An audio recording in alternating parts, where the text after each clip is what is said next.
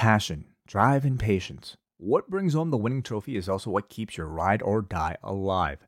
eBay Motors is everything you need to maintain your vehicle and level it up to peak performance. From superchargers, roof racks, exhaust kits, LED lights, and more, whether you're into speed, power, or style, eBay Motors has you covered.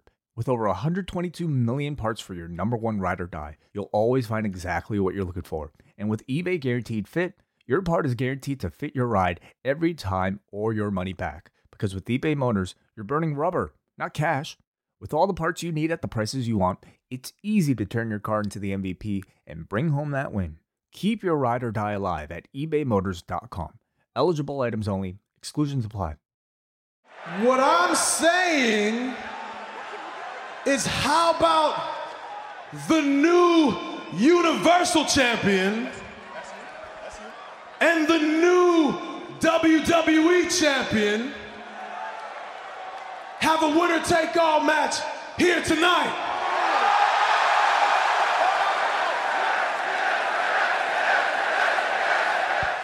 Challenge accepted. When Ryan's when it's time to begin, it's on the rewind around with John Pollock and waiting the 18 that makes sense of these things we see in the ring every week on TV. It's rewind around for Monday night, download it Tuesday morning from the Post Wrestling site. It's rewind around for Monday night on USA now on the John and Wade take the mic. Hello, everybody. Welcome to Rewind to Raw. I'm John Pollock, along with Wai Ting. We have returned to Toronto and watched another three hours of professional wrestling. Wai, are you still? I was going to ask if you're still standing. I doubt you're standing right now. Are you still functioning? I am sitting at a stool at my standing desk. How about that? Oh, okay. So partially standing, kind of. I might stand in the in the middle of this review at some point. Yeah. But I am uh, uh I'm good. I'm good. I had a nice hour and a half nap after I came back. I'm Ready. very jealous. Well, um maybe you can sleep in tomorrow. Maybe. Yeah, we'll see. I'm actually okay. It's uh it was a very uh, late night, early morning for us, but I uh I'm actually not that tired to be quite honest. It's been a it's been a lengthy day, but uh here we are. So uh, we did make our way home on on Monday, and Braden and Davey actually went to Raw tonight, so they got to uh, experience Dean Ambrose's big send off and a historical title versus title match. So we'll get into all of that great stuff. Uh, but wait, where do you want to start right now? Any news? Oh, Oh, we've got we've got lots of news uh, that we can go over. Do you want to start with that? actually, you know what? I, I sorry, I got I'm just jumping back into the swing of things. We we have to give away a shirt. Oh, that's right. Let's start with that. Let's let's get right back into the swing of things by giving away something free. Yeah. That's always fun. Okay, let's go to the Post Wrestling Cafe where we give away an item from the store every single week, store.postwrestling.com. And I think we will give out another combo pack this week, which consists of a Post Wrestling t shirt, a sticker, some stickers, a signed postcard, maybe even a coffee sleeve if we have any lying around. So, John, All right, we're going to roll the tumbler, and the first one that that one right near the top. Okay, congratulations to. Oh man. Um, You don't have to give it to them if you don't want to. no, I just um having trouble uh, loading this thing. Um, okay. Uh, one one more time, please. Okay, let's keep rolling the tumbler. All the names, all the members of the cafe that are eligible to win each and every week. We had uh, many new subscribers over the past week, and Wai has grabbed someone's name, and that name is Okay, congratulations to Justin McGrew from Mount Vernon, Indiana. That guy. Ooh, Okay. Yeah, yeah. Uh, ju- congratulations, Dustin. Did I say Justin or Dustin? You said Justin. I meant Dustin. I Dustin. I'm really messed up right now. So uh, it's okay. Congratulations to Du- Dustin. And uh, if ever there was a show that people will give us a pass, maybe it's this one. yeah, that's right. So congratulations, Dustin. I also wanted to mention thank you to everybody who uh, uh, came to, of course, our live Q and A and purchased one of our exclusive T-shirts from the Post Wrestling store. Uh, we have a few remaining, and I think I'm, I'm going to throw those up onto the store right now. So store.postwrestling.com. If you don't see it there yet, just send me a message if you happen to be interested in one of these exclusive, limited to only 50 printed uh, Post Wrestling Live in New York designs created by Robert Pearson. So I'm just uh, putting the word out there. These are these shirts really look cool. I will say. Uh, I'm I guess I'm biased, but I think they look really really nice. They're great. Yeah, he's a he's an excellent illustrator and a very great producer as well. Yes, and also uh, a great uh, passenger in in the car. Yeah, yeah. Um, the people when we came back from um, WrestleMania, we we had a ride that was actually organized by by Robert, and so we were in a car with three other people, uh, Caitlin and Tyler, and they were incredibly respectful of not talking about WrestleMania, so that John and I could save our conversation for the show, because uh, they knew that we would have to, you know, talk about it with each other when we got back to the hotel. So we kind of ruined their experience, I would say, after um, go leaving WrestleMania. Um, so thank you for the sacrifice. Yes, they were they were wonderful. I now know that when I go to the Aqua concert, I'm going to be telling my uh, similarly aged friends that when Cartoon Heroes starts blaring, I'm going to say, "Is a bop, is a bop, It's a bop. is a bop." Yeah, I didn't know what that meant. It's a bop. I S S A Yes, B O P. I was really I was really fascinated by this. Yeah, it's a bop. I felt like I, I came out of there with like a whole new vernacular as a, as a result. None of which I'm going to try out in the real world. I think I would just be crucified by people. But nonetheless, you just did. well, I tried. I tried. I put it out there. Uh, so yes, uh, thank you again um, to everyone that showed up on Sunday. We were just blown away by the turnout uh, from everybody on Sunday, and that show will be coming out on Friday. If you are a member of the Post Wrestling Cafe, that will be our Friday release. So you can look forward to that. A 90 minute, roughly 90 minute Q and A with w- myself and Way at the Broadway Comedy Club, a stage that has hosted the likes of Rosie O'Donnell, uh, Howard Stern, Chris Rock. Howard Stern was what? Did stand up? I, I was looking at some of the photos and I think he did something, some live show from there, unless they just bought memorabilia that was not actually attached to it. But this is like a, uh, very old comedy club in New York. So yeah. When I went, Anyway. or so when we went, and I'm sure like the people. Mark Curry hanging with Mr. Cooper. I saw some photos of him on that wow, stage. Howard Stern and Mark Curry. Holy shit! What hallowed halls. But I'll tell you, when I walked down the stairs of that building, they had like these little. I guess they really wanted you to know who played there or who like you would assume played there because there were like these like c- c- drawings of like famous comedians like Jerry Seinfeld, like uh, Dave Chappelle, Chris Rock. Um, Wai Ting. no, I wasn't there. Um, or they could just be drawings. Like they could just be like, "Hey, this person's a comedian. Let's draw them on the wall." Um, it was an interesting venue, and I'm glad I I well we visited it it again this morning, didn't we? Yes. So last night, Wai and I got back to the hotel at roughly, what would you say, 2.30 or so in the morning? Something like that, yeah. Yeah, we, uh, believe me, we're going to get into it in the news. We hardly, uh, got it, uh, difficult getting out of MetLife Stadium Oh, we're compared to others. We had a ride. Uh, it was not that bad because others were stranded, but we got a ride, got back to the hotel and we went to sit down to do the podcast around three in the morning and Wai wanted to set up the camera because we were going to do, it wasn't going to be live video, but we were going to record a video version of it. Uh, and Wai cannot find the web camera that he has recently purchased. And Wai, you were very concerned about this. I could, I I was too, but I, I, I really felt bad for you because I know what that feeling is like, and and I felt bad for you. Hmm. Yeah. Well, I mean, I'm I'm usually very careful about the things that I, I carry around. Uh, I'm I I try to pack everything very um, carefully, and I brought this webcam to the comedy uh, show, thinking, or to the co- uh, co- comedy club, thinking that I I might use it. I ended up not using it, but you know, going back to the to the uh, hotel, I think I think you know anyone. Uh, my biggest fear was just like that I left something, and when I tried to account for everything, I almost had everything except for this webcam, which really didn't come cheap. It's what we use for the cafe hangout every single week. It's what we use for our uh, post wrestling pay per view post shows, and so um, I more more con- you know I was more concerned about how and what time we would even have to go and retrieve it. First of all, finding out where it was, figuring out what time and and how we would be able to get it because our flight was just the next day, like several only a few hours away. So I couldn't find it in the hotel. At this point, I was just like, man, uh, I guess I'll just call them in the morning. So we did our show, and then um, I woke up the next morning and tried to call.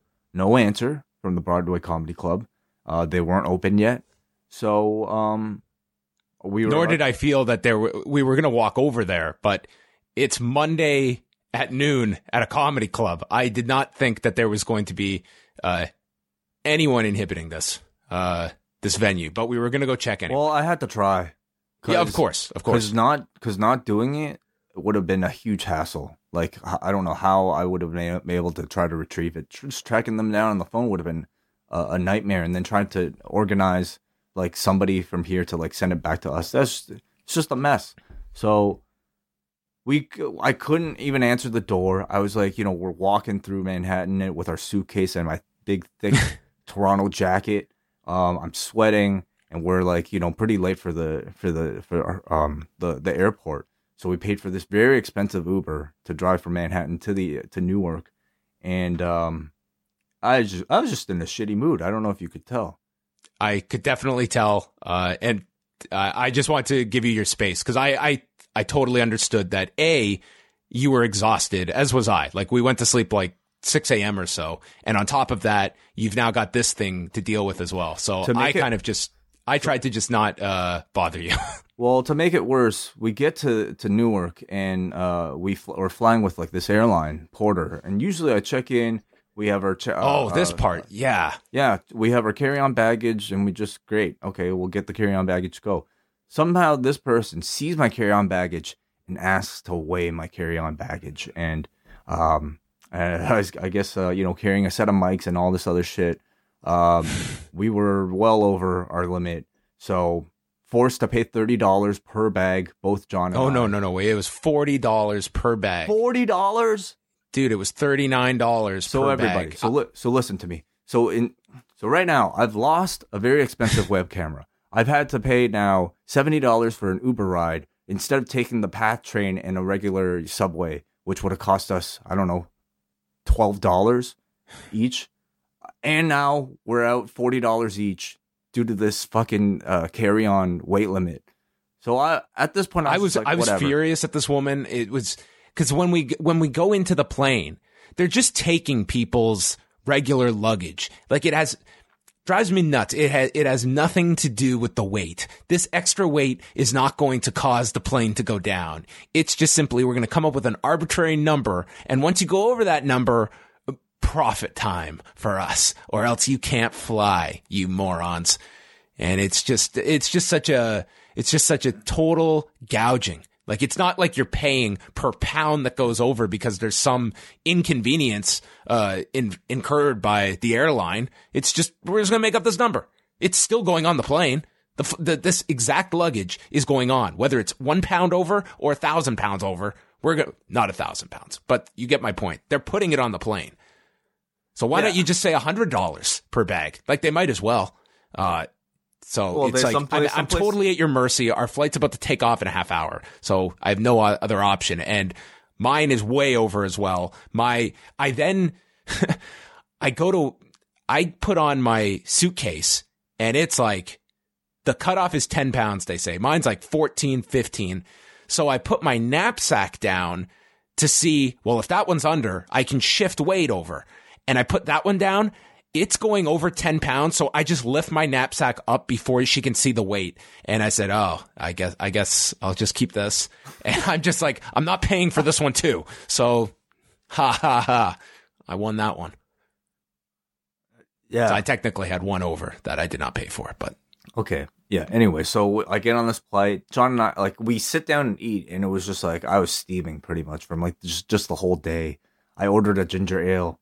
I just was just drinking my ginger ale, eating my salad, just the most sad salad ginger ale lunch of all time. And then we get on the plane. I'm like still kind of miserable, but the good thing is, whether or not there was turbulence this time, and whether or not we almost died, I couldn't even tell because I was I was just out from from the moment we sat down. Was there? it Was wasn't was too it- bad of a flight. Okay.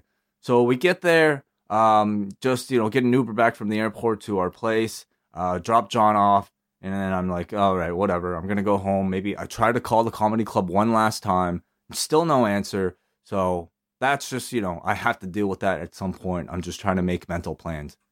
Then I get a FaceTime message from John Pollock. And John Pollock, nobody in my life ever FaceTimes me. it's just this is not just not a thing I've ever ever used. Uh, I've certainly never had one from John who barely even you don't even call me. It's just like- very rare I ever call away. So Much what, like I've never FaceTimed you. so why would would all of a sudden this guy FaceTime me? I'm thinking, did he butt FaceTime me? You know, did he do this by accident? And then so John's uh, in FaceTime. I'm still in the Uber at this point. I'm like, what? Hey, what's up? He's like, the reason if I'm FaceTiming you, I have a very good reason to do so. I'm like, what is it? John John points the camera inside his bag, revealing my fucking webcam, which was in his bag this entire time. Dude, it had been in there obviously since Saturday. I don't know when it was put in there, but I went to WrestleMania with that thing in my bag. I mean, I'm I'm very lucky because that bag was just sitting in like my media section, which I left multiple times throughout the night at WrestleMania. This like expensive camera. Um, No, it I'm just glad it was actually okay, and because I had no idea it was there. I don't even know how it got put in there. I think you because we were probably pu- packing the stuff for the, for the live show on Saturday night, so that's probably when it went into your bag because I I needed Right. some. But I also feel like I asked you, hey, like, is this thing in your bag? I don't said- remember. And John said, no, I don't think so. So anyway, I'm Well, glad we got it. I'm glad we got it. You know what? Whatever. Uh, check bag, fine. Uber to the airport. Uh, let's splurge a little. That's fine. The, the the webcam was the most important thing because it means we we can do the cafe hangout this Thursday.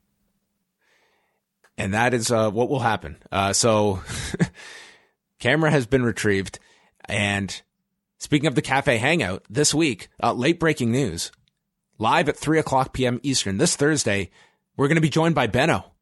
Really? Wow! Excellent. Perfect. Yes, Cool. he did some great reports for us over the weekend, going through the highlights. He watched so much stuff from WrestleMania week. I thought it'd be great to come on, uh, have him come on to talk a little bit about uh, the week as a whole, uh, some of the highlights that maybe uh, you and I didn't get to see. So we'll chat with Benno, kind of a uh, uh, a look back a at debriefing. WrestleMania week. Yeah, a post mortem on Mhm. the week. Uh, awesome. I'm looking forward to that. I've never spoken to Benno in, in person or via phone before. Well, uh, tune in Thursday, everyone. If you are a double double ice ice cap or espresso member, uh, you can watch that live on Thursday, 3 p.m. Eastern time. We're back to our normal time this week, and then that will also be up uh, Friday for everyone else. Maybe we'll FaceTime him. oh man, we can uh, we can get adventurous. Uh, Tuesday night we'll have rewind to SmackDown with the WWE's final night in Brooklyn, and uh, this week we're going to do the double shot on a special Wednesday night uh, because uh, we have the WWE Hall of Fame uh, that we are going to review, and also since the fact we're doing it Wednesday night, I'm going to chat about the first episode of the Viceland series on Randy Savage and Miss Elizabeth because it premieres on Wednesday. So I'll chat about that as well on Wednesday's double shot. Yeah, sounds great. Uh, and then what else do we have this week? We have the Q and A show that'll go up on Friday for all the patrons out there, and then uh, up next. We'll also be out on Thursday with Braden and Davey. Uh, if they have survived New York, they will have a show on Thursday. And uh, this weekend, there's a UFC pay per view. So Sunday morning, there will be a UFC 236 post show uh, with Phil Chertok and myself reviewing that card, which features two interim title fights, including Max Holloway taking on Dustin Poirier and Israel Adesanya versus Kelvin Gastelum. So all of that stuff to look forward to this week at postwrestling.com and postwrestlingcafe.com. And uh, thanks to everybody that uh, tuned into all of our coverage over the past couple of days. We got a lot of compliments over it. And for those that are new members to the Post Wrestling Cafe, uh, welcome aboard. Uh, we hope you enjoy uh, what is to come this month and beyond. So let's move on to the news. There was quite a lot of it coming out of uh, WrestleMania and WrestleMania uh, weekend. Let's start with Ronda Rousey because I was surprised. I thought we'd get something on Raw and uh, there was really nothing. Uh, Dave Meltzer reported on Sunday night that she suffered uh, what sounds like a serious uh, broken hand, a broken right hand, which occurred during the match where she was apparently delivering some punches and suffered the injury. And Becky Lynch somewhat uh, confirmed this because she made reference to Ronda breaking her hand in a Twitter post over the uh, over the course of the day. So no presence from Ronda Rousey on Raw. Um, I did hear about the finish to this match. So we were discussing this last night, and what I was told um, by, by someone in, uh, in the company was that at one point there was the idea to do a submission finish, and then ultimately they went with the pinfall finish. And Ronda's shoulders were supposed to be down, so that wasn't uh, it wasn't executed properly.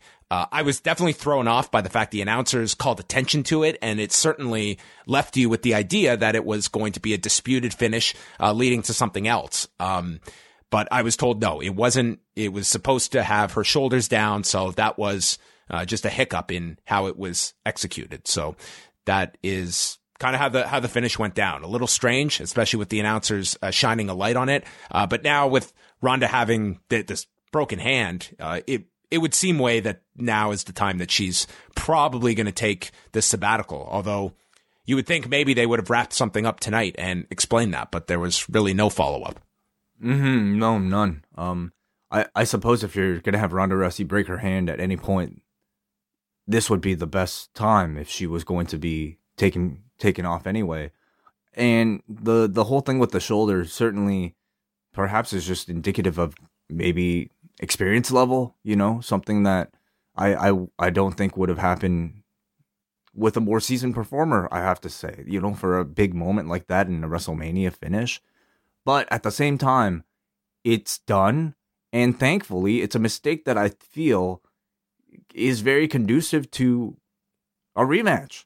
Like it wasn't you, you, can certainly play off of it. Like it's it's one thing about in professional wrestling that even mistakes can be gifts for the future. That you take something and you can uh, make something out of it. And I know that you, you brought up the WrestleMania 14 uh, Austin beating Shawn Michaels when we were discussing stuff. Like people remember, like that was a big crowning moment for Austin and. Like Mike Tyson kind of blew that with like the fast count, if you remember. Right. And that was you know, that ultimately it wasn't uh, detrimental in any way. Um, sometimes you have people that uh, it, finishes aren't as smooth as, as often. And you're right. They could certainly down the road set up this rematch now. And Ronda has a, a reason for that rematch playing off of this. Um, AJ Styles was supposed to do a Axxess signing on Monday, uh, but was pulled from that signing. And, uh, I did hear from someone that he, he has gone home. So, uh, not expecting him to be on SmackDown on Tuesday night. Um, I did reach out to the WWE to confirm if it was an injury. Uh, they have not gotten back to us. I know that Dave Meltzer has since reported um, that it is injury related, but that's the latest on AJ Styles. I, you know, we don't know really uh, specifics on it, but you know, for those that um, did uh, go for this, it was one of those VIP signings. The replacement these fans got was Kofi Kingston, and I think that's a really that's a great make good. A hundred percent, yeah. Like to me, he came out of that show being the hottest person in the industry, and uh, I I understand if you're upset not getting AJ Styles, but I think Kofi's pro- perhaps the best replacement you could have had. I find that to be like really impressive on the WWE's point. This is the day after WrestleMania. This is Monday. Like early Monday, you've got to go out and do this appearance. Like probably you've just done all this media this week, all this stuff around town. Um, you know, to go out the day after Mania, you've got to do Raw that night. Um, you know, I, I think that, you know, given this issue, that was, uh, going above and beyond, I would say, for a replacement. I think so too.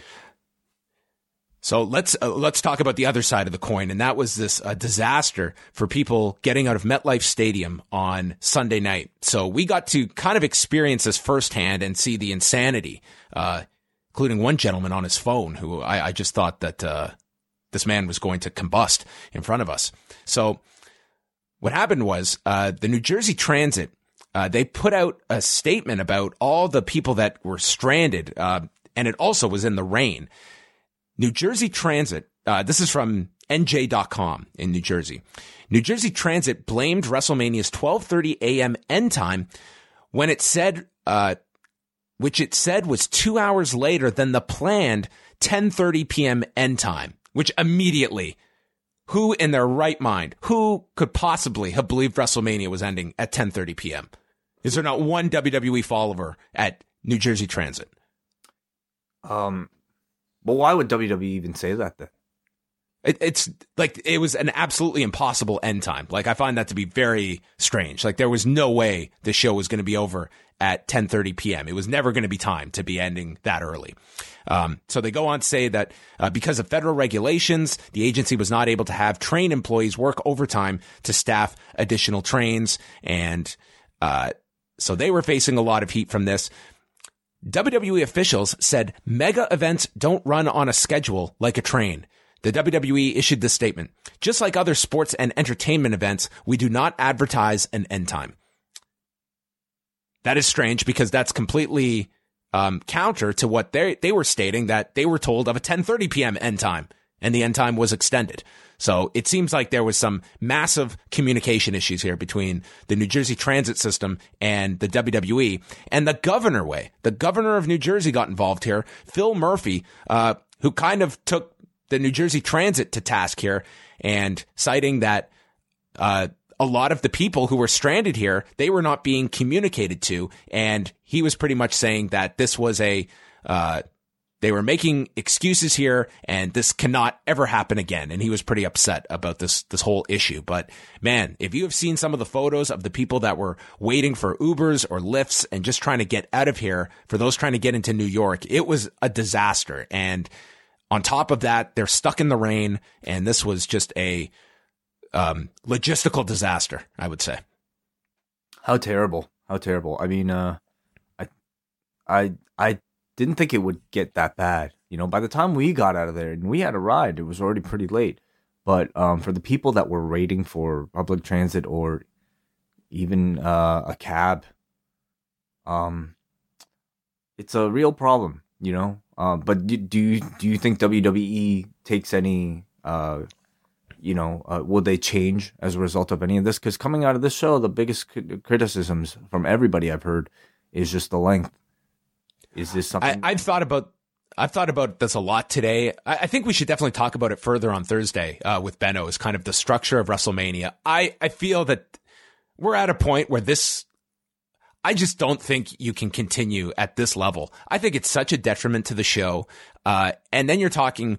I, I don't think that this uh, transit issue is something that's going to be indicative. I, I, think that it was just a colossal series of events uh, occurring, but you know, to, to, for such a big event and you have this 1 a.m.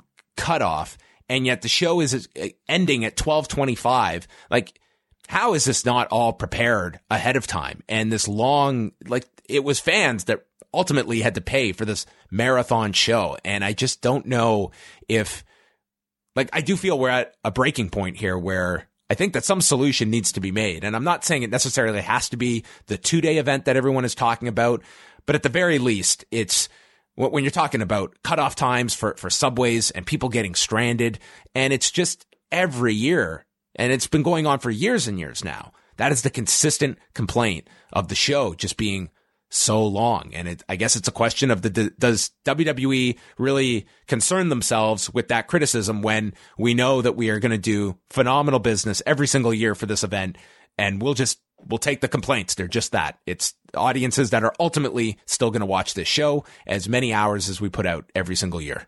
Yeah. The other big issue coming out of, uh, I would say, the entire weekend, including tonight, was the issue of the lights shining on uh, members of the audience. And this. It continued on Raw. I got a tweet from someone who it wasn't as bad, it wasn't as long as the other nights, but it happened on Raw too. Well, I mean, it's the same setup as what we had at TakeOver, isn't it? Just from Barclays. So I don't know if Right. it's just simply because their lighting rigs are set up for other venues that are different from what what Barclays or WrestleMania seem to seem to offer, but uh, this problem persisted, and it's been actually a problem for years now. But this year, I've I've I've heard more kind of vocal complaints about it than ever, and um, it's really unfortunate. And I feel like something definitely should be addressed uh, in this section as well. And I was just uh, perusing Squared Circle on uh, Reddit, and some fan, uh, somebody listed up just a, an email that um, people affected would be able to at least try to you know let WWE know that something was wrong.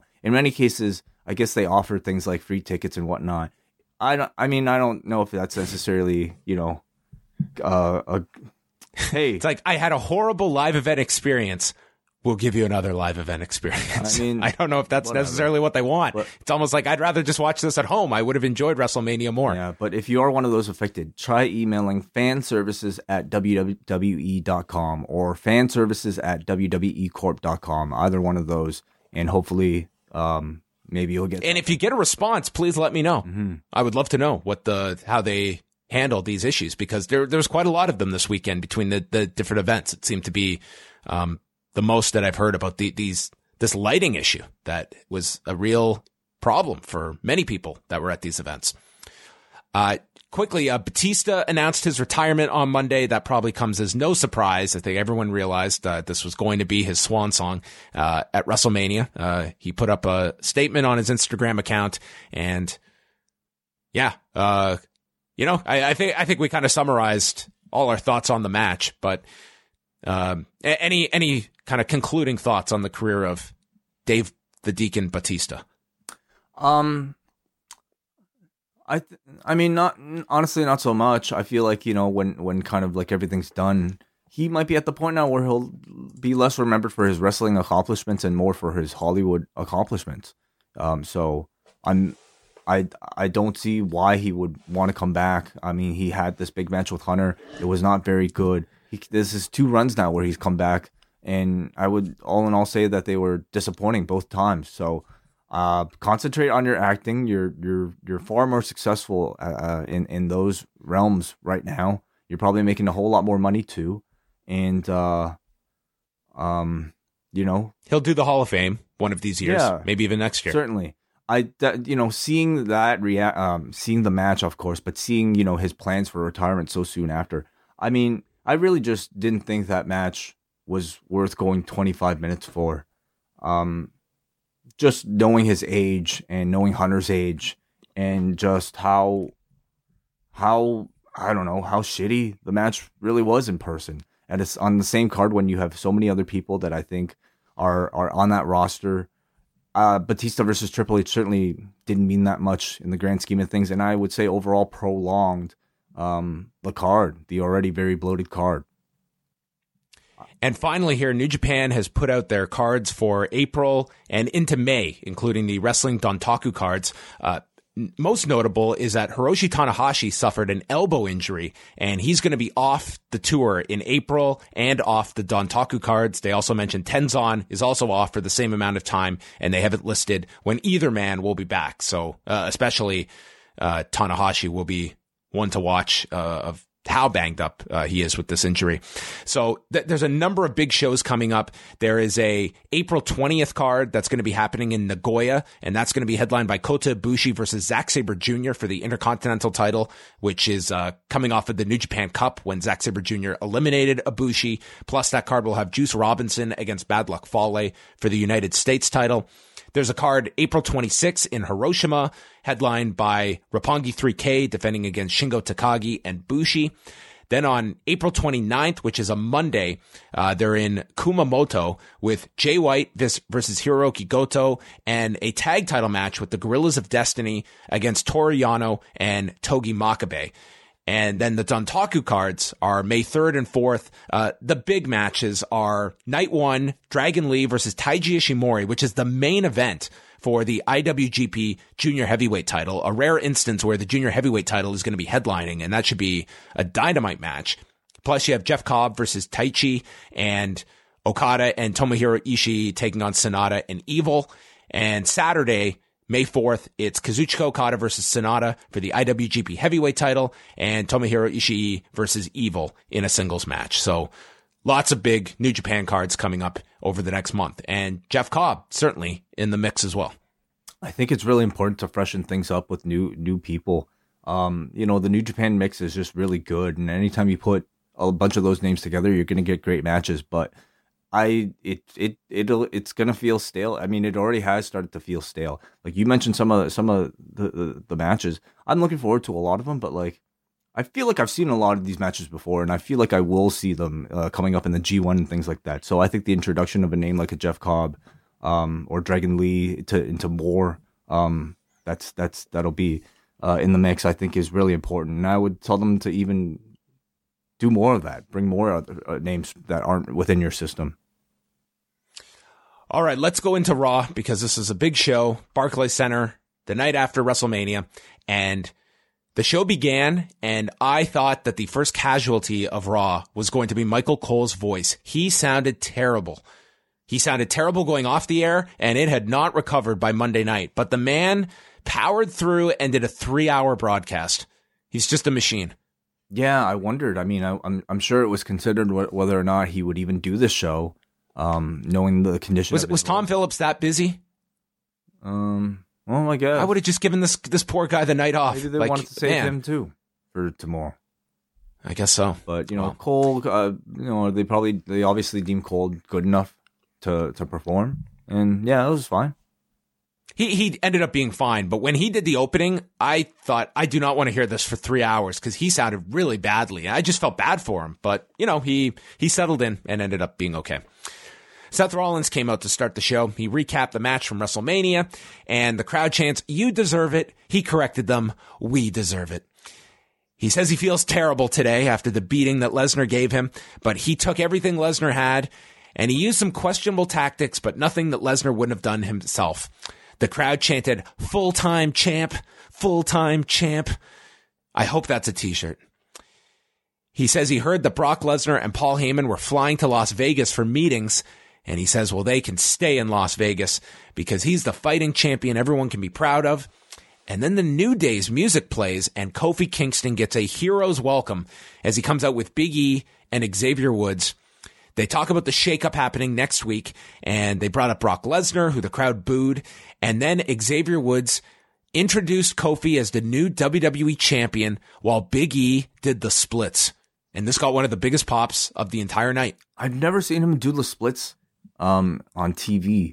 I didn't know a man that big could do the splits, but uh, he he's obviously very talented and very flexible. Wow. Yes. This seemed to really yes. crack up the other members of the team too. Like they Oh, like, they everyone was broken in the ring watching this and it was great. They weren't expecting I, it. I'm about an hour into the Hall of Fame.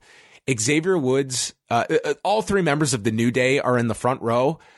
Biggie and Xavier Woods are so funny. Like they're on the, they're facing the hard camera and man, they are so funny. They come out, Honky Tonk Man is, is, uh, playing a song and they're just dancing and man, just having the greatest time. They were, they have been the highlights so far, uh, in the background of the Hall of Fame. I'll check that out. So Kofi brings up the women having their winner take all match last night. So he suggests him and Rollins have their own winner take all match tonight. Rollins accepts. The place goes nuts. It's title versus title tonight. Yeah. Yeah. Um, you know, this is the type of match that I think you usually reserve for, uh, I, I suppose a, a, Survivor Series. Ideally, you reserve it for something as big as WrestleMania, but uh, I think uh, to me, like I think I've seen enough of these shows to know that the, this was just a bit of a, a a bait and switch tactic to get me to tune into the end of the show. Oh, this was a heavy handed bait and switch. I mean, they weren't even going to tease you with anything later, but we'll get to that. So that would be the, the show long promotion around title versus title. One of these men will leave with two titles tonight. The match, uh, the show started with Zack Ryder and Curt Hawkins defending the Raw tag titles against the Revival. And uh, very similar to, to the layout of the match on Monday where, or on Sunday, where they got the advantage on Hawkins for a long time. Uh, the revival hit the heart attack. Maybe they're going to start uh, working in Bret Hart spots into their matches. I'm waiting for the headlock and punch. I know. Yeah. Uh, certainly they should be uh, bringing back that t-shirt of theirs. Yes. Ryder hit the broski boot to both. Uh, Hawkins was selling his hamstring, but it turned out he was just playing possum to catch Wilder with a cradle for a two count. Uh, they did a spot where um, Dawson hit a vertical suplex on the floor to Hawkins, and then Wilder lifted him up on his shoulders like a torture rack, and Dawson came off with a knee strike onto Ryder. They hit the shatter machine to Ryder, but Hawkins is the legal man, and he comes from behind, schoolboys Dawson uh, to get the surprise victory at 10 minutes and 12 seconds. Um, so they're going to just do probably the the underdogs winning as to kind of as as long as they're going to go with this joke of Hawkins and Ryder now going on a mini winning streak. Mm-hmm. Yeah, we shall see. You know, outside of New York, how this plays.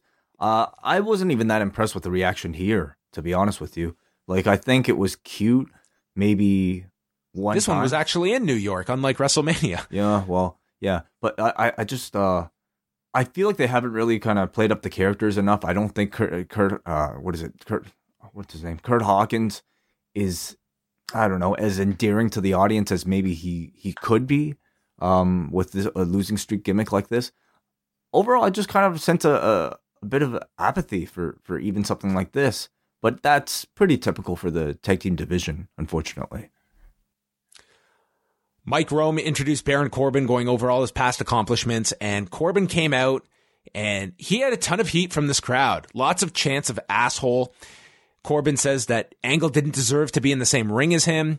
These are dirty New Yorkers and he proved he's better than an Olympic gold medalist. I do think that Corbin playing like this smug villain, like I, I do think he, he does a good job at being this this hated figure. Um, I think it's ultimately whether you see a, a, lot of value in this particular guy as, as a top end heel, but you, you, can't deny that I think that he has he has a very good demeanor that I think works. Yeah, yeah. Um, you don't agree, do you? I, I, I but I've you know no, I, I do agree, but I also feel like everybody like to me that's not that impressive because I feel like many wrestlers have that many wrestlers. Oh, I, I think that there's absolutely like there.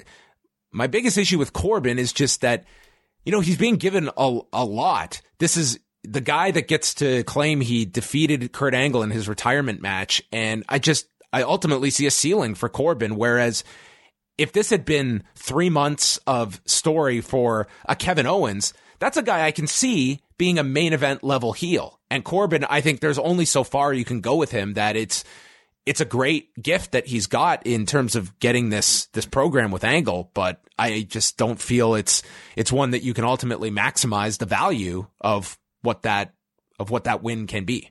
Yeah, I think that's the problem is the fact that he is somebody who's been being given such a big role on a show um, that many people perhaps feel uh, should go to somebody maybe more talented, you know, maybe more captivating on on television, maybe more um, cool looking. I, I don't know, but uh, I, I I personally feel like he's just a very average wrestler. Like in hindsight, now that WrestleMania has happened, like the story started as Kurt Angle, Drew McIntyre. This would have been a much better program for Drew McIntyre at WrestleMania. Uh, in hindsight, sure, yeah, maybe that was maybe perhaps that was the plan before Roman. I'm not sure. I think it has to have been like that. Clearly, I mean, that was the guy who laid out Kurt Angle and beat him with the ankle lock and seemed to be where things were going. Kurt Angle's music plays and he comes out. What happened to his farewell to Monday night? He found Monday night again. Mm, yep. This was it. He says Corbin was the better man. His career's over and Corbin's is just getting started. And he says, I want to wish you luck. And he shook hands and then says, bad luck and hits the angle slam. I thought Fale was going to run in and he applies the ankle lock and Corbin just furiously taps. And I guess that was Angle getting his, uh, his little moment before he was going to be sacrificed as music played and out came Lars Sullivan. He walks down the ring, gets in face to face with Kurt, and he delivers the freak accident, laying out Kurt, and then proceeded to hit a diving headbutt off the top rope. And that is, in theory, the end of Kurt Angle and the beginning of Lars Sullivan as the new monster heel. And they were playing up next week's superstar shakeup that uh, he could end up on Raw or SmackDown next week. But now he is the hot free agent to go after. So it looks like they are just going to rewind the clock and give this guy the monster push that he was scheduled to have back in January. Hmm. Yeah. Um. I I thought it was a solid first segment for Lars. He felt like um. I think just you know visually, of course, he he's very intimidating, and I think uh is an, it's enough to just like look at him and and uh, feel like he's something special. At the end of this, I thought it was a solid first segment for him.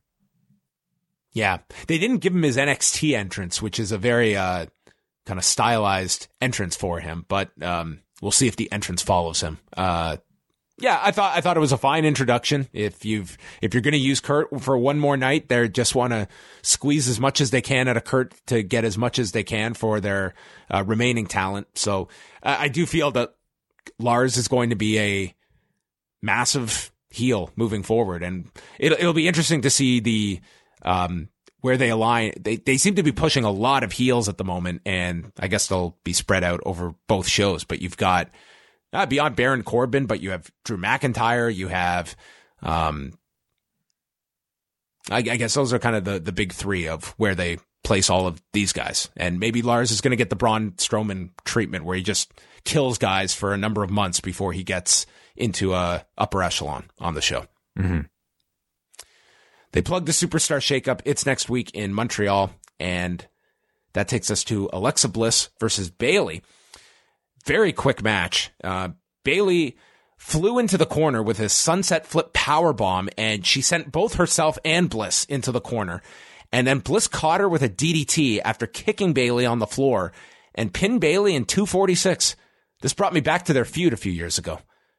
I I had almost completely forgotten about it, even. But um, the San Jose loss for Bayley. Yeah. This is your life. Oh yeah, of course.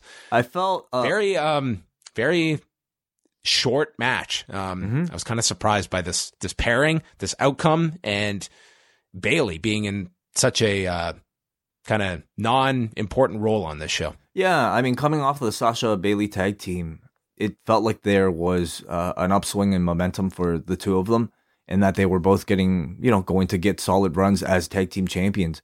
I mean, seeing a result like this, it makes me wonder if that team's even going to be a thing anymore or are they are, are Sasha and Bayley just going to be split up with Bayley? I don't know. Uh, both of them kind of basically going back to the same spots that they were in before the tag team. Um, it it was notable that I felt it was Alexa wrestling a lot more aggressively than perhaps I've seen. I had a huge moment of concern though when Bayley was going for that sunset flip power bomb into the corner. Yeah. And Alexa, of course, with her, I mean, multiple concussion issues that have taken her out for such a long time. Um, hitting like the back of her head right on the back of the turnbuckle. And I imagine to some extent that's how this move is supposed to look. But I also question why do a move like this to somebody who has a past with concussions like Alexa Bliss? Yeah, and in a match that was just a total throwaway as well. Yeah, she was like grabbing her head afterwards too. It could be selling, I'm not sure, but uh, I question that that choice. There was a SmackDown promo. This was great. Throughout the night, they were plugging tomorrow night on SmackDown. It's Kofi Kingston and New Day's championship celebration. And at one point, Graves did note that championship celebration is contingent on Kofi winning tonight. well, but great. it was just like no, no, no reason at all for you to believe we're rewriting this show tomorrow night, folks. Feel, We've produced the spot. Do you feel like Kofi's appearance on this show was? It felt last minute to me. You know, Like knowing that he was going to do a, a celebration scheduled for Tuesday, and how traditionally, like the the SmackDown champion stays on SmackDown, doesn't really well wrestle in the main event on Raw. Do you feel like he was figured in maybe last minute? It, it did feel like I can imagine. I, I don't know this for a fact, but let's just say that Ronda Rousey was scheduled for something important on this show and she was taken out. It's like you've got no Ronda on this show, no Brock. Uh, Roman Reigns wasn't on this show, although Roman was there. I guess they could have used him. I, I assume they just, they wanted something notable. And I guess they figured who was the biggest star coming off of WrestleMania? It's Kofi. He's here in town. He's not doing anything. Let's use this big star on Raw. But I agree with you. I, I, I unless you are going to do something with him and Rollins, like it didn't feel like it was a very uh, big role on the show. Mm-hmm. It just seemed like it was plugging in a hole to uh, kind of exactly what they did at Axxess as well. We don't have this, so we got Kofi. I do think, though, you know, in, in the end, it was it was beneficial for somebody like Kofi to help him establish in front of an audience that might not necessarily watch SmackDown, but would. He was more over than Rollins. Yeah. So yeah, yeah. in front of this crowd is is good to have that. Um, then they showed all these headlines from WrestleMania, all the mainstream outlets. My favorite was like they had the Washington Post, they had Yahoo, and then they had Fox News uh, reporting on Dave Batista's retirement. Becky Lynch came out to start the second hour, and she mentions how she used to work at a bar nearby, and she's really trying to get over Becky Two Belts as a future shirt and nickname. She referred to Ronnie and Ric's daughter and says that the woman that came in with nothing left with everything at WrestleMania. The audience was humming her song, chanting, You're the man. It was a very hot crowd for Becky Lynch. She says she will be here waiting when Rousey is done sulking, and she expects the McMahons to hand Charlotte the tag titles to get over losing. And she knows she's a targeted woman, but she's ready to knock all of their heads off. And that appeared to be the end of the segment and not a whole lot for Becky to do. And then Lacey Evans walked out and she walked down the ramp. Becky is there to meet her. They have a face off and Evans hits her with the woman's right. And Becky fights back. They had this very physical brawl up the ramp. And at one point, Becky went for the disarmer on the stage and Lacey was able to escape. But this was a very physical brawl. Um, yeah. And seems to be Becky's program a big start for Lacey Evans. Last night on the on the review, I I, I, I talked about you know Lacey Evans continually doing the this this uh, walkway ramp and then returning for like three four months now, and I question whether or not when she finally did something, it would receive a big reaction. Um, it did receive a, a reaction. I mean, she was punching Becky Lynch, but I feel like this would have had the same reaction had she debuted tonight, not wasted everybody's time for the past four months doing these meaningless walkouts. I think the plan to to to use that all as a precursor for this moment made no difference whatsoever. But her punching Becky Lynch, you know, sends a big statement that hey, this is a person that we see as a main eventer, and we're gonna uh, put her up there immediately as the first opponent for Becky uh, in in her double championship reign.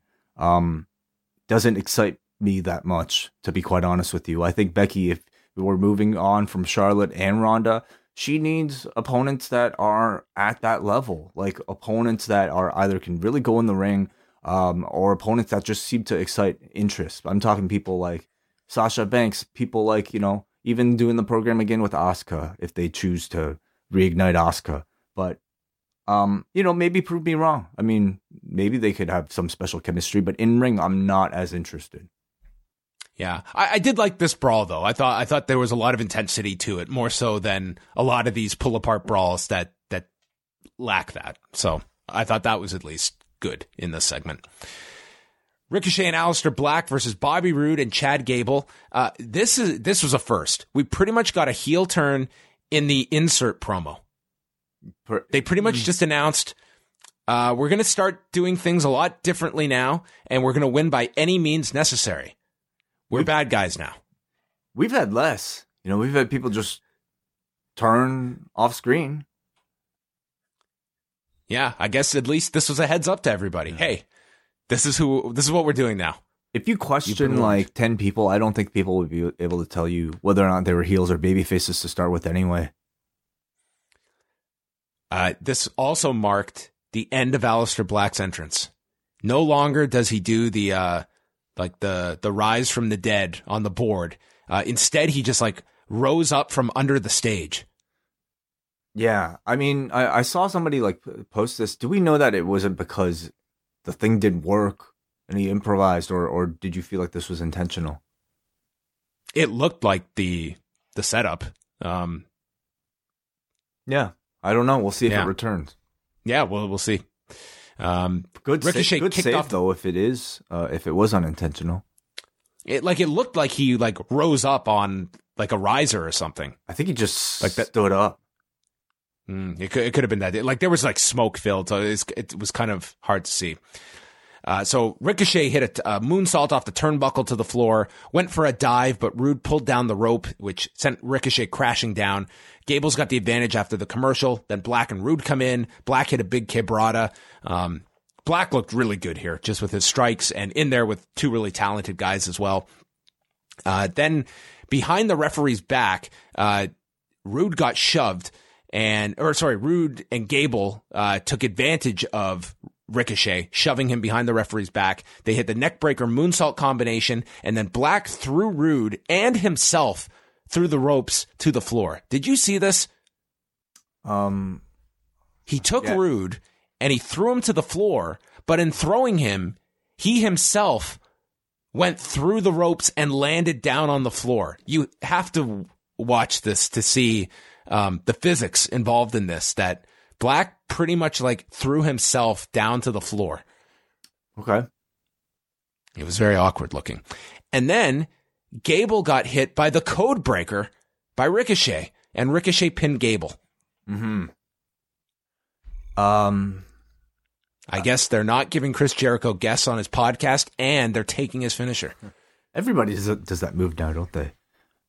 Well, Don Callis is uh, just uh, pinned Kenny Omega with it, so I guess it's uh, everyone's Yeah. trying to break the code. So, uh, yeah, I thought I thought in ring it was it was fine. I think Ricochet and Aleister Black are always great. Chad Gable is great. Bobby Roode's good too. Even in ring, it's fine. I just uh, I think Chad Gable and Bobby Roode are such a boring team uh, in terms of character. No chemistry, in my opinion, as characters. No real idea what's even behind the the gimmick, other than you know, um, Chad Gable really admiring uh, the robes and um, them loving their catchphrase. Um, I'm curious to see what angle they have for this heel run. If they can address a lot of these issues, if they're simply going to be bad guys now with the same boring, shitty gimmick, I I can't say I'm going to be that interested. What if they, before their matches, they have different Snickers bars each week, and they have a different mood? Yeah, no, Doesn't work for you. Okay. Well, we'll see where this turn goes for them. Maybe it'll give them some more um, speaking time or some depth to their characters. They recapped Cena's attack on uh, Elias and referring to him as the Babe Ruth of the WWE, which sounds like that's going to be the new title for John Cena. And Elias was backstage. whose idea is that? Oh my god! Um, well, after Snickers is is the Mars Corporation. Do they also uh, have those uh, the Babe Ruth bars? Baby Ruth.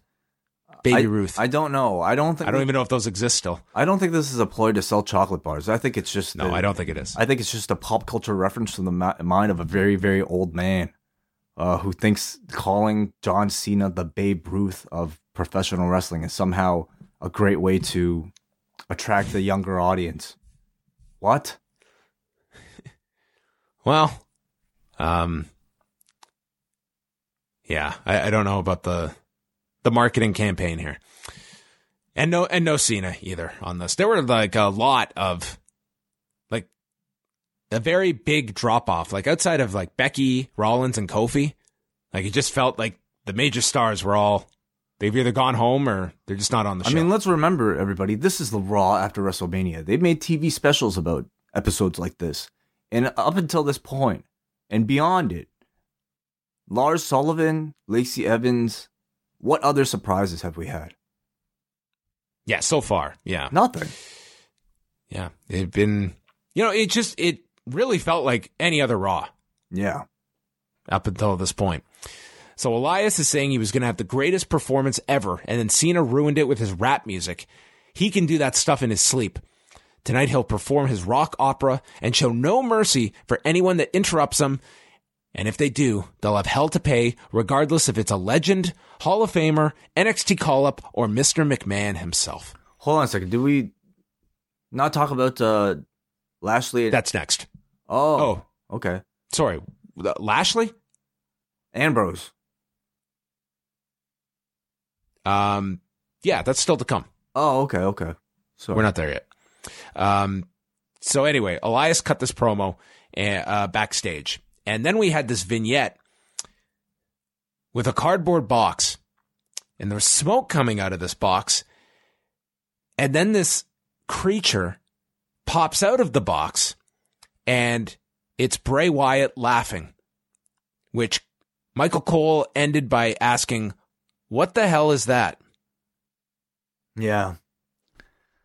Um, you like for people who just listen to the reviews and don't watch it, you have to at least see a still shot of what this creature looks like that's coming out of the box. They shoot the whole thing as if it's like, you know, very kind of creepy, scary. And then what comes out looks like like a Pokemon. It's a puppet, but it's uh, what would you describe? It's like a uh, like a like a like a molded Pokemon Halloween costume. It was like cartoonish, I would say. I think the idea is that it's like uh maybe it's a buzzard, like a shitty cartoon horror version of a buzzard. Um, it looked like the Gobbledy Gooker, but like, um, like a Michael Bay version, like a you know taking a cartoon and turning it into like this.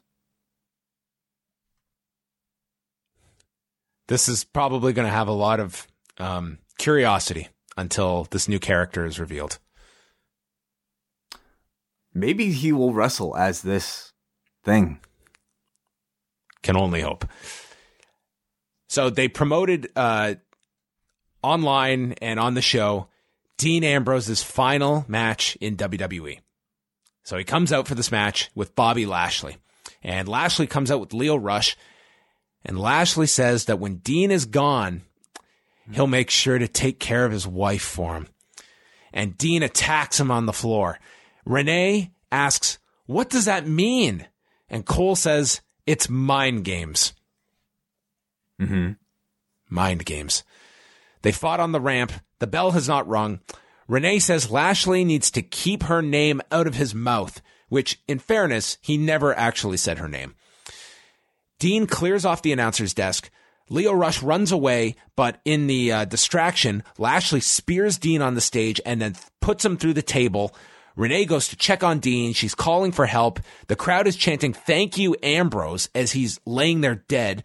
And Renee would leave commentary briefly uh, to tend to Dean, who was ushered off. And this was it. This was the end of Dean Ambrose. Mm-hmm. Yeah. I, I was almost a little bit surprised that they would even, you know, have Amber, Ambrose on the show rather than just have him be, be forgotten. But uh, perhaps promoting one last segment with his last match, uh, I wonder how it did. No match at all. Um, laid laid him out. There's a lot of reference to Renee, of course.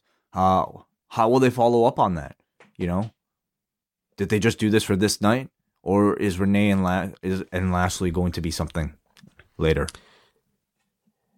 Yeah, I mean, by the end of this, like you almost feel that there's like this feud between Bobby Lashley and Renee that Mhm. Bobby Lashley has taken out her husband, even though it was promoted as his last match. It's not like he He's not injured him, and that's the reason he's gone. Right. But it, I don't know how they're going to to do a feud like that other than I guess maybe Roman, you know, defending Renee for his for his friend.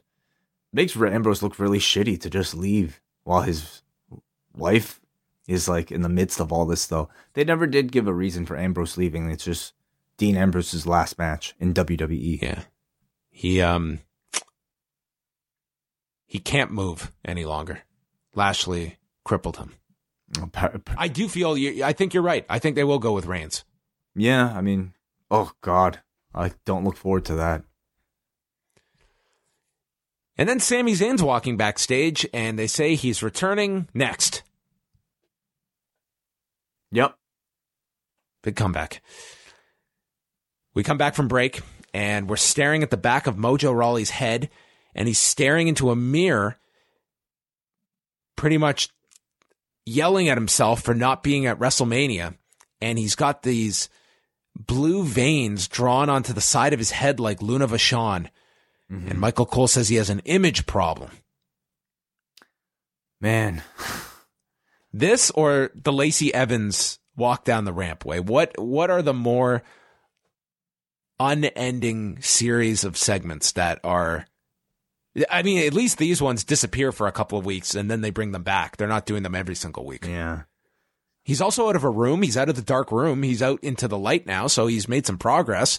Um, Is he a- he's got like some virus going on in his facial area. I thought when Mojo started these uh, vignettes, I actually enjoyed them, and I was looking forward to see where they would end up because I thought Mojo, you know, has real like he's he's I think he's got he's a talented promo, uh, and this was like a way for him to kind of sh- show show it, but uh, they just kept going and going and going without any evolution whatsoever. I guess the biggest change was he cracked the mirror one week huge, huge uh, uh, development in this story. And this week, he extended the crack, he traced the cracks across his eyes. So it's taken this man five months to to to this point in this storyline, and I don't know where it's ending. Um, certainly, drawing makeup on your face is not wha- what I expected. Um, I don't think it's a way to make this supposedly very serious edge to this character feel serious. It comes across more like, um, like a '90s cartoonish thing. I just think it's unfortunate that he just now broke a mirror because he signed with this company in 2012. So he's just had seven years of bad luck. And now this. Oh yeah, wow. Seven more years then. At this rate, that might be accurate.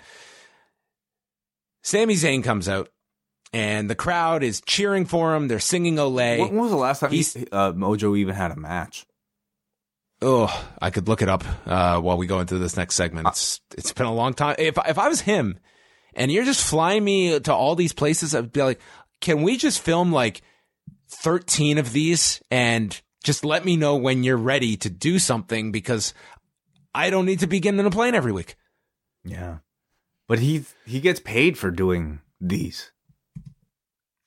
This is his job. Yeah, I'm job just saying now. from a practical standpoint. I mean, you could you could just bulk shoot them. It's like then other people have to be that you're paying are being. I don't know. It just seems uh what a what an expense. Yeah, I, I just I just want some development in this character, something that will eventually lead to a match. Hopefully, you know, after Mania, it'll we'll get to that point. But w- we've also seen this so much now that they've stopped become becoming anything interesting and more of a joke. We'll see after they do the shakeup. Like typically, they'll earmark two or three guys on each brand that they're going to give either a revitalized push to or begin a push. So we'll see if Mojo Rawley falls into that category and you know get like what Big Cass got last year, where it ultimately didn't pan out for him, but there was that period after WrestleMania that they. Uh, they brought him back the night after WrestleMania, and he got one of those post WrestleMania pushes. And perhaps this would signal that Mojo could be one of those guys. He could, but I mean, do you think the audience would give a shit? It'll depend how he how how well he performs. I mean, I'm just saying, like, I think these these little mirror vignettes have they've really kind of beaten. Like, they start to me, they started off pretty interesting, but they it, it just it's nothing now. who will be further ahead by the summer on either brand? Mojo Rawley or E EC3? I'm gonna say EC3. Um, he'll probably get some matches on main event. Um, Mojo, I'm not sure. Maybe house shows. I'm not sure. Maybe a tag team. Zayn, yeah, you could you could put him in a tag team. Um, Zayn is out. He says his schedule is wide open. He'd like to have a match. And that challenge was answered by Finn Balor, who decided to put his Intercontinental title on the line. And they, uh, during this time, Renee returned to the broadcast. I thought at the very least she could have just been off for the rest of the show, but she left for a segment. He's okay now. He's I guess so. out of the WWE. Well, they asked her, and she said she didn't want to talk about it. okay. So it couldn't have been that that safe. I mean, if he was fine, why wouldn't she share that? Mm. They explain that Sami Zayn is trying to get his win back because he's been out for so long, and this is a big test against Finn Balor. Balor worked on the shoulder. They explained Zayn's coming back from double shoulder surgery. Hit him with a basement drop kick, foot stomp. They went through the commercial break. Zayn hit a blue thunder bomb for a two count and then missed with the Helluva kick and Balor hit the coup de grace, won this match in 12 minutes and 19 seconds. Uh, but this was more so for the post match than it was the actual match. Um, how did you find Zayn looked here with Balor? It looked like a good match, like reminiscent of, of something from both of their uh, uh, NXT days. But I couldn't really get a great gauge of it because like it would kind of be you know in first gear. Then we'd like go to commercial break and then we would come back and like the audience would be going crazy for it. So I probably missed like a great chunk of like really interesting good stuff that um took this crowd to another level. So I can't really say without being there. I felt Zayn, Zayn looked good. I don't think as good, obviously, as maybe uh, you know him in his uh, prime, coming back from double shoulder surgery. That sounds horrifying. Um, he also looked maybe a little bit bigger, like a like thicker. You know what I mean? Yeah. Um, new haircut, which I think you know having a new haircut for a new character is a good thing. At the same time, it, it it's sort of a haircut that makes him look a little bit more generic, but maybe he'll grow into it. Generico. Yes. Zayn gets on the microphone. He's very frustrated, but the fans are cheering him. He said, Tonight only reinforced what I've thought for the last nine months that you people miss me. But honestly, I did not miss any of you or any of this. He says that WWE is a super toxic environment because of you, the people, and your ugliness. He lives a meaningful life. You people live an empty one that has no meaning. All you get joy out of is being critics that judge everyone except for yourselves. None of you have the balls to look inside of yourself. You're all delusional. And he mocks them, calling the evil overlords of the WWE and says that the right thing to do is to hold the fans accountable because no one else will. See you in hell. Which was not the nicest thing to say about his hometown next week. and he left. I thought this was a really good promo from him. I kind I kind of like where this character is going. Yeah. The guy who just hates the fans and is a character that you will get fans to really boo this guy. He cut so a- he cut I thought this was really good. Yeah, he cut a promo on us, cutting a promo on critics. Um, I I loved it. I thought it was great. I mean, I thought in ring he, you know, Sami Zayn is fantastic, but I think what really sets him apart is when he speaks. Um, because to me, like, it, it's he seems. This is the first time he's felt like he could have something to really sink his teeth into in a long time. Like this Yeah. has some potential to it. Well, we'll see the follow up. You know, like this could just be a great first week, and if there's no storyline coming out of it, then it's just it's going to be wasted, isn't it? But you know, in terms of what this storyline could be, is it just him against the fans, or do you think there's something more complex than that?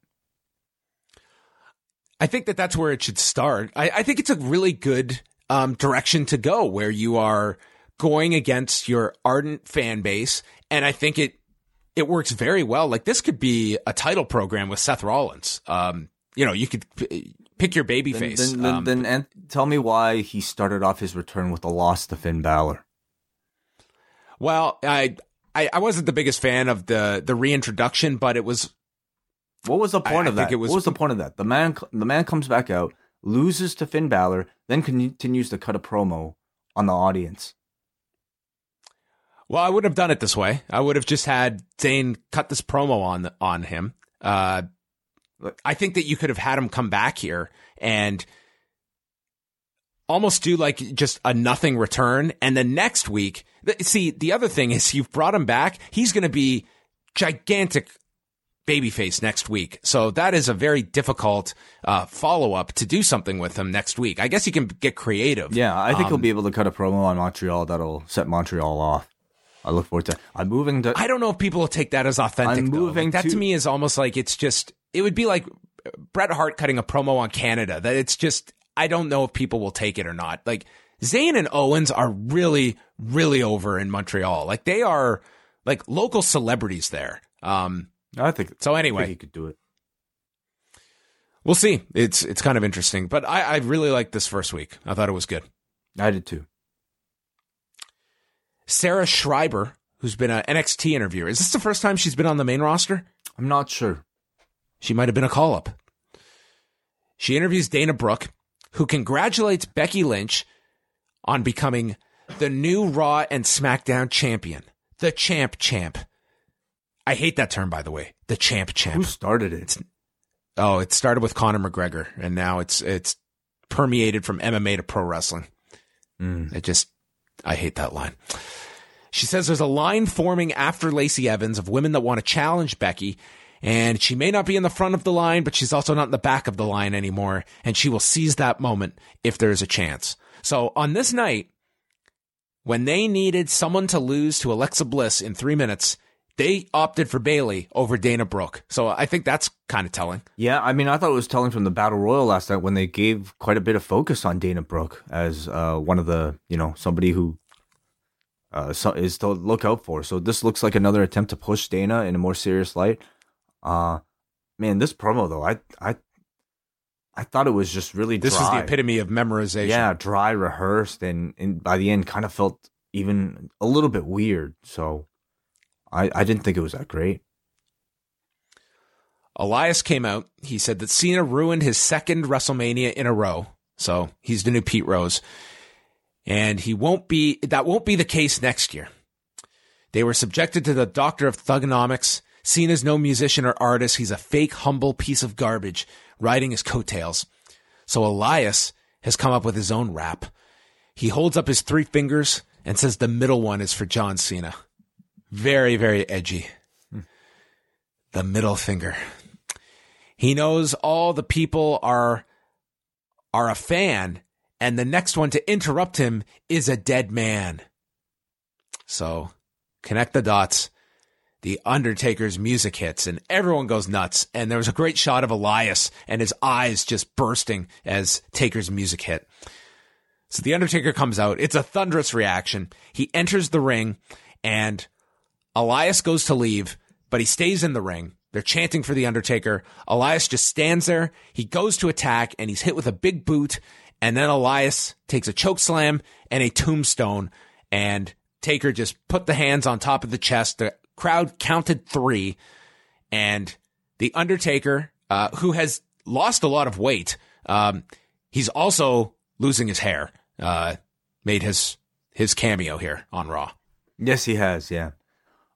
I mean, although with the Undertaker, I feel like he can get away with looking really old because he's supposed to be dead anyway. Um, I certainly The hair's going white though. Like that's uh I, and he's not dyeing it. I think he's just he's just giving in. Yeah, he should. I think he should. We're gonna see. I, I have no doubt an Undertaker do this entrance at the age of seventy, coming out like the Crypt Keeper. Um, and that's it'll be fine because as long as he can walk, he can be the Undertaker. Okay, the man doesn't even have to walk fast. As long as you can, oh, he he did not. yeah, as long as he can carry his body weight with one foot and then the other foot and do it within the span of 10 minutes, he will still be the Undertaker and we will still have Undertaker appearances because that's all that's required. That's all the people want. They want to hear the music, they want to see the, the, the thunder, they want to see this guy in a hat and a trench coat walk down the ring. That's it. I could have even done without like a tombstone or choke slam. It was fine. So I'm Yeah. glad they put this on Raw, not on that bloated edition of, of uh, WrestleMania anyway. Certainly, you know, this entrance is, is way more spectacular in a stadium setting. But come on, like at this point, he doesn't have any upside other than this. And I would just save it as as a Raw special. Sure, why not? Even though t- he's so synonymous with that show. Sure, why not? I just think we have to move on. Like this is a show that's already bloated, and I'm lo- already looking at last night's card, thinking about what was unnecessary, and there was a lot of necessary that you could have cut to make for a better uh thing. Yeah, like if Undertaker showed up, it would have made for a very nice, memorable moment on the show. At the same time, let's create more memorable, mo- like you know, uh, tropes that we can use to attach to WrestleMania, rather than having to rely on this one for the past thirty years. Yeah, this got over really well. I mean, Taker got an even bigger reaction than Kofi. And I think those were the two biggest reactions of the night. He was unexpected, you know. Yep. Yeah. So, Do you, uh, uh, by the way, um, I'm I'm kind of following some of this. I didn't take very detailed notes, so I'm kind of following some of this through WWE.com's recaps. Do you want a sampling of the way they write these? yes. Even the most strident of Elias doubters has to feel for him after two years of near constant interruptions, but he objectively asked for this one. Having set aside some time to perform the rock opera that the Doctor of Thuganomics clowned at WrestleMania, the Living Truth ominously warned did the Elias that's Elias by the way the living truth. Yes. the living truth ominously warned during an oddly impressive freestyle no less that the next person who interrupted him would be a dead man and just such a man answered the call as if summoned by the living truth's ill-advised trash talk the undertaker emerged from whatever hereafter he's been lurking in to step to the guitarist. Elias didn't back down from the dead man though he might have been better off getting out while he was getting while the getting was good he was met with a swift boot to the face when he attempted to charge the last outlaw, and a choke slam tombstone combo spelled the end of this performance. Wow. I had no idea any of these nicknames, and this is like the same type of writing where we got the Dreadlock Dynamo. So, yeah, that really didn't take off last week, did so it? So who's like? I mean, these are official nicknames. The Living Uh, Truth. I don't know. Maybe there's just uh they they try some out. Maybe the the website is like the focus group to see how they respond. They really realized that uh uh Dreadlock Dynamo didn't test well. Yeah, there really is like an art to, to writing in this style. Maybe you should try it next week. That should be your your report. I'll just throw to you for your interpretation. I can't think of enough nicknames. I'm not that good. Seth Rollins versus Kofi Kingston. Winner take all. Both came out. Uh, Rollins scaled to the top as Kingston was climbing, and Rollins got knocked down to the floor. So Kingston went for a dive, but in ran the bar. Um, they did go to a commercial break. Um, like this couldn't have been more than six or seven minutes. They run in, they attack both men for the DQ, and uh, or they attack Kofi, and then Rollins came in to help Kofi. They cleared the ring. And in this monumental match where Seth has the opportunity to do what he just did the last night, become not just the world champion, the double champion, he says to Kofi, We'll finish this some other time. I want a tag match. And the crowd said, Really? Because we think this is bullshit. And that's they proceeded to chant, followed by j- just hating this final match. There were, well, we'll get into the chants that came after. I just thought this was really, if you're going to promote something, it just, I don't know. It was just so transparent what this was. And we're not even going to bother with any kind of substantive match. Very lazy. A very lazy attempt. I mean, even if you're going to do a bait and switch, I feel like there's an art to some of those that I can respect. There's really nothing here. We're going to give you this monumental classic matchup between these two very uh these two champions. You're going to witness history tonight. Oh, we got to run in from a random tag team from this other show that's th- no explanation whatsoever why they're even on Raw. And we're to make a tag team and you're to like it because you guys are uh idiots. And um for a raw like i think for a typical like i don't know non important edition of raw this would have been fine but on a raw after wrestlemania a raw after wrestlemania that you've again made documentaries to promote the importance of and a crowd that i think is very can be very hostile and and, and very um uh hard to please with their expectations this was simply not good enough and that's when i mean i'm watching online videos now of like beach balls that are coming out, chance for AEW, chance for CM Punk. Um, I don't blame them. Like this has been a very uneventful edition of the show. Yeah, I thought at the very least you should have had like a hot match between these two, and then the heat is that the bar ruins it, which is still going to get a negative reaction, but at least at the end of it, fans really want to see this match again between Rollins and Kingston. Uh, I don't think you even wanted that at the end. It wasn't even though the, the match was the, like this great match that was ruined. It like barely got going. No. Yeah. So I think it just kind of, yeah, it just made the this title versus title thing not even important. It was never meant to be. So we got the tag match, and yeah, it was pretty much the crowd just was like, well, if that's what you're going to give us, this is what we're going to give you. And they paid very little attention to the match. They were more focused on what was going on in the arena. There were the chants that Wade brought up. Uh, Kingston went for his trust fall to the floor, but was caught by the bar, and then Rollins landed a suicide dive, taking them out. There was a double team white noise onto Kingston. Sheamus got run into the post. Cesaro went for the swing, which was countered into a cradle. And then Kingston hit the trouble in paradise onto Cesaro. Rollins with the stomp and pinned Cesaro. And it ended with Rollins and Kingston standing in the ring and they fist bumped while Graves called it the dawn of a new era. And that's how Raw ended. Mm-hmm. A tag team victory. Yeah, I mean the match itself is good, but um, this was not really an audience that I think was simply No, satisfied. they were checked out by the time they realized that they had been had for three hours with this tease and they weren't getting that. So Yeah. they were kind of checked out of the show. Even if this was a good match, this was not the match that they were promised, you know. And this was a very unnewsworthy edition of the Raw after WrestleMania. No real big climactic moments other than the Undertaker. I would say perhaps for many people the high point of this show. Um, but beyond that, the return of Sami Zayn, who let's be honest, like kind of left as like a low mid carder. Um, Lars Sullivan, who was fine, whatever. Uh, Lacey Evans. What else, John? What am I missing? That was like mind blowing. Like, Sarah Schreiber, Aleister Black's new entrance, who's Sarah Schreiber? the backstage interviewer. Oh, yeah, I could. Well, the cr- yeah, sorry. in fairness, the audience did get something afterwards uh, that we can discuss because uh, with uh, Yeah, Sorry, There was I a, there's a, sh- a goodbye speech from the Shield. yeah, Dean Ambrose came out and so did Roman Reigns. So they did one final fisting in the ring. They went over past memories in the Barclay Center. This is where they debuted, uh, not debuted, um, but where they had that, that big TLC match, which was their first major match together. Um, back in 2012 at the TLC show and other memories from the Barclays Center. So yeah, you got Dean Ambrose's send off. Why not so put that was on something TV?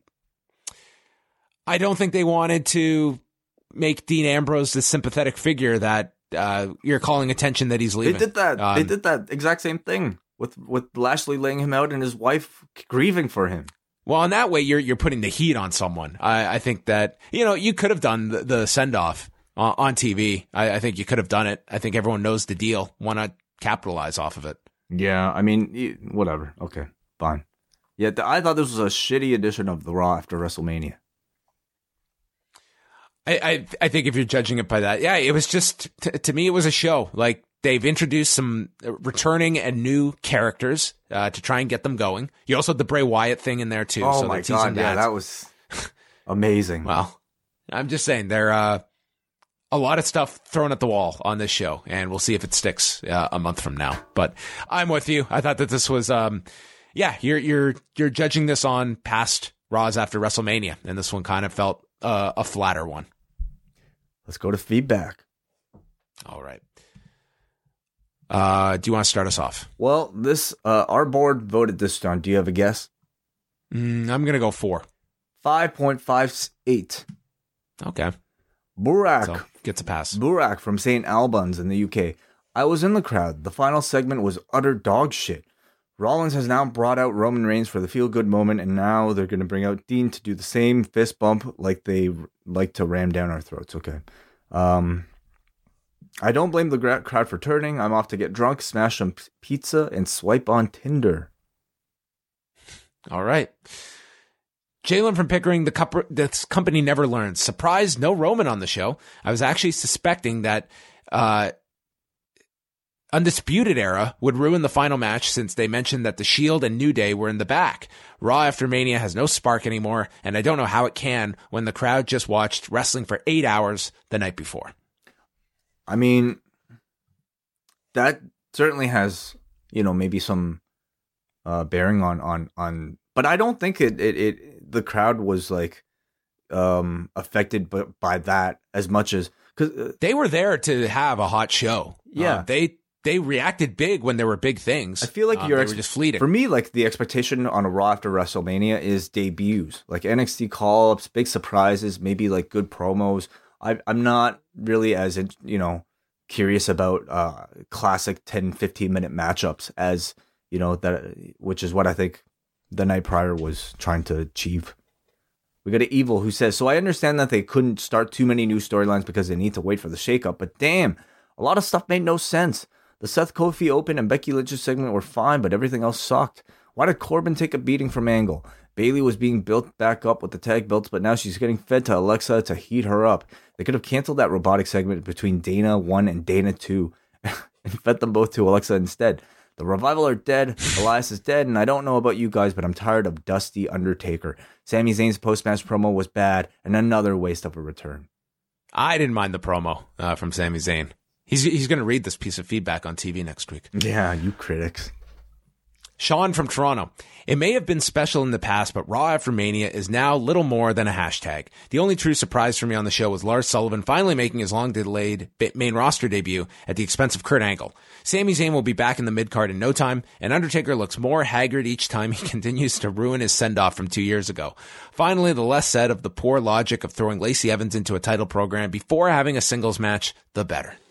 Paul from New Jersey. I'd like to start off by saying thank you, gentlemen, for a wonderful show on, on Broadway yesterday. You guys were funny, intelligent, and made so much time for everyone. I approached the one and only John Pollock wearing an iconic shirt and uttered the words, Ultimate Thrill Ride. The cheat code still works, ladies and gentlemen. As for Raw, I was told last week, well, thank you, first of all, Paul. It was great meeting you, and thank you for giving John Yes. a hug. As for Raw, I was told last week Kurt Angle was making his last ever Monday Night Raw appearance. I guess they forgot to lock the door. I didn't need to see Ambrose and Lashley, and I didn't like how much offense Lacey Evans got on Becky. From what I've seen of Evans, I found her to be a bit sloppy, and I'm just not into it. I'm willing to be patient, but I think somebody of a higher stature should be Becky's first feud as champion. Kind of a lackluster Raw after Mania this year, but I loved last night and always look forward to SmackDown more anyway. I would say that if you know, and if, if in fact that's the program you're going with, you do have to give Lacey Evans, you know, the the advantage in these segments. You have to put the heat on her to establish her for this program. For Becky to get the better of Lacey Evans, I think would be counterproductive. You can disagree with the direction, but once you're committed to that direction, you do need to get Lacey Evans up to that level. Yes, I agree. Uh, Prakash from Michigan. Was tonight the first time that Cole distinctly referred to Dean Ambrose as Renee's husband? He said it twice tonight. Also, the first time she left the desk to go check on Dean after he took a beatdown. I took it as an indication that Dean is not leaving and there will be a new angle involving Renee, or am I reading too much into this? The show uh, as the whole was kind of meh. There was nothing and that served as a memorable moment for me, although nothing really that I absolutely hated either. Any official word on Ronda Rousey and AJ Styles injuries? Five Undertaker tombstones out of 10. Well, we recap that in the news. Um, no, I don't believe that this is a sign that Dean is sticking around to do an angle. In fact, the complete opposite. Uh, but Renee being involved in an angle, that was teased. We go to Guillaume from Quebec City. What a lackluster Raw after Mania. As soon as the main event was announced, I was hoping for the Undisputed Era to interfere in a big way since every wrestling fan knew that the match would end in a DQ finish, but we got the mid level team that got pinned yesterday instead. What a disappointment. I got my tickets for both Raw and SmackDown this week. I will lower my expectations for the shows. At least they could have waited a little bit before the Sami Zayn heel turn. Whatever, he says on the mic next week will be cheered big time in Montreal. Okay. Tyler from Orlando. Just felt like a normal Raw, but with new champions now. Happy to see Lars back, but I don't expect he'll change the show. I'm actually excited to see Bray Wyatt come back. I just hope it's not silly and he doesn't get buried immediately. Yeah, I hope this isn't silly. Final segment wasn't very good. I didn't want to see the titles unified, but they can't tease it just to lead to a tag match against the bar. Thanks for all the live coverage this week, guys. Well, thank you, Tyler, for listening. Gerard says, I haven't watched Raw in a while, and up until the main event, I thought this was pretty good, and maybe they will gain some momentum coming out about WrestleMania. Then they blew it with the main event. All of those AEW chants from the crowd were well deserved. My other main issue with the show was not saving Sami Zayn's return for next week in Montreal, where it would have received nuclear heat. Uh, Suggs and Kinney from the UK. Shugs. Shugs, I'm sorry. Yes, we met these guys at the uh, at the show on Sunday. Sitting in McMahon's drowning our sorrows over a few beers. It went quicker than watching on TV, which was good. But when you're expecting the Raw after Mania, even though they had the number, it didn't deliver on any level. It was great to see Hash- Becky and Kofi. hashtag. Oh, the hashtag. I'm sorry. Guys, I'm tapped out at the moment. It was great to see Becky and Kofi, even Taker, but I was in the Barclays Friday night and NXT pissed all over this. Thanks. What a weekend. Back to reality tomorrow. Jake from Fort Wayne, the surprise Undertaker entrance was the best thing about the show to me and had my undivided attention, swerving the viewers with the promise of a title versus title match, sticking around three hours to watch it, and then just throwing it away was a major turnoff. It doesn't make me dislike the bar for doing that because they had no reason, just makes me dislike the WWE for doing so without a reason being given. Beat up the bar and continue the match. 4 out of 10 show with the surprises, but take those away, and this Raw was like a 2 out of 10 tonight. Carl Jr., not to be confused with Carl's Jr. First, what the hell is the deal with the evil sock puppet and with the superstar shakeup next week? What particular stars should SmackDown get and which stars should Raw get? The last time it seemed it didn't turn out well for both rosters. Do you think they will get it right the second time around and maybe pull some more from NXT? Will they pull more from NXT? Yeah, I could see I- a couple names. I mean, least uh, was it Kairi Sane and Candice LeRae were rumored today? I I really would not want to um bring up both of them at the same time. Like that NXT women's division, I, I think Candice LeRae could have like she hasn't had much of a run in NXT as it is. Yeah, can I think Kairi Sane would be fine. Candice though, I think has really yet to establish an identity beyond Johnny Gargano's wife, and uh, I see her completely getting lost on the main roster, much in the same way somebody like Nikki Cross has. Yeah. Uh, in terms of uh, names going back and forth, um, you know, it's I- I'm expecting like a bunch of moves, and we'll see kind of how they balance things out. I think that you could see, you know, they're really teasing about like tag teams that could be broken up next week. Um, yeah, maybe later this week we'll kind of go over like maybe some potential moves that would uh, make sense for each roster They're very hard to predict, but um, because they're so, so some of them are just random. it's it's just it's all over the place. Uh, there isn't necessarily, you know, always the boat. Maybe what we there isn't a whole lot of forward thinking that you can make watching the show of where they're going to be moving certain talent. Finally, we go to MJ from NJ, who says the WWE is a television product. But MJ from NJ, who by the way got applause at the Broadway um, live in New York Q and A. Yeah, he was very popular. Yeah, the, the the WWE is a television product and entertainment company that was well, sorry, that was never, and that was never more evident than tonight. Titles are props and stars are just characters cycled in and out of spots where they can generate moments. One night after Mania, and I already see all three champions as slightly less than they were last night, and the overexposure and need to book ridiculous title versus title matches broken up by the bar is why nobody ever sticks as a megastar. All right. Well, that wraps up the feedback. So thank you, everybody. That's all. Wai, thanks as always. Yeah, thank you. Thanks, John, for um, the, All the travel. And yes, for having was, the uh, webcam. It's been a yeah. The webcam is here, safe and secure. I'm staring at it right now. Uh, Wai and I will be back Tuesday night after SmackDown to chat about uh, their final night uh, at the Barclays Center in Brooklyn, and we'll see uh, what kind of show comes out of uh, Tuesday night as well. So. Thanks to everybody that we got to meet over the past couple of days uh, down in New York and New Jersey. And yeah, stay tuned to postwrestling.com, postwrestlingcafe.com, and we'll be back in 24 hours to do all of this fun all over again.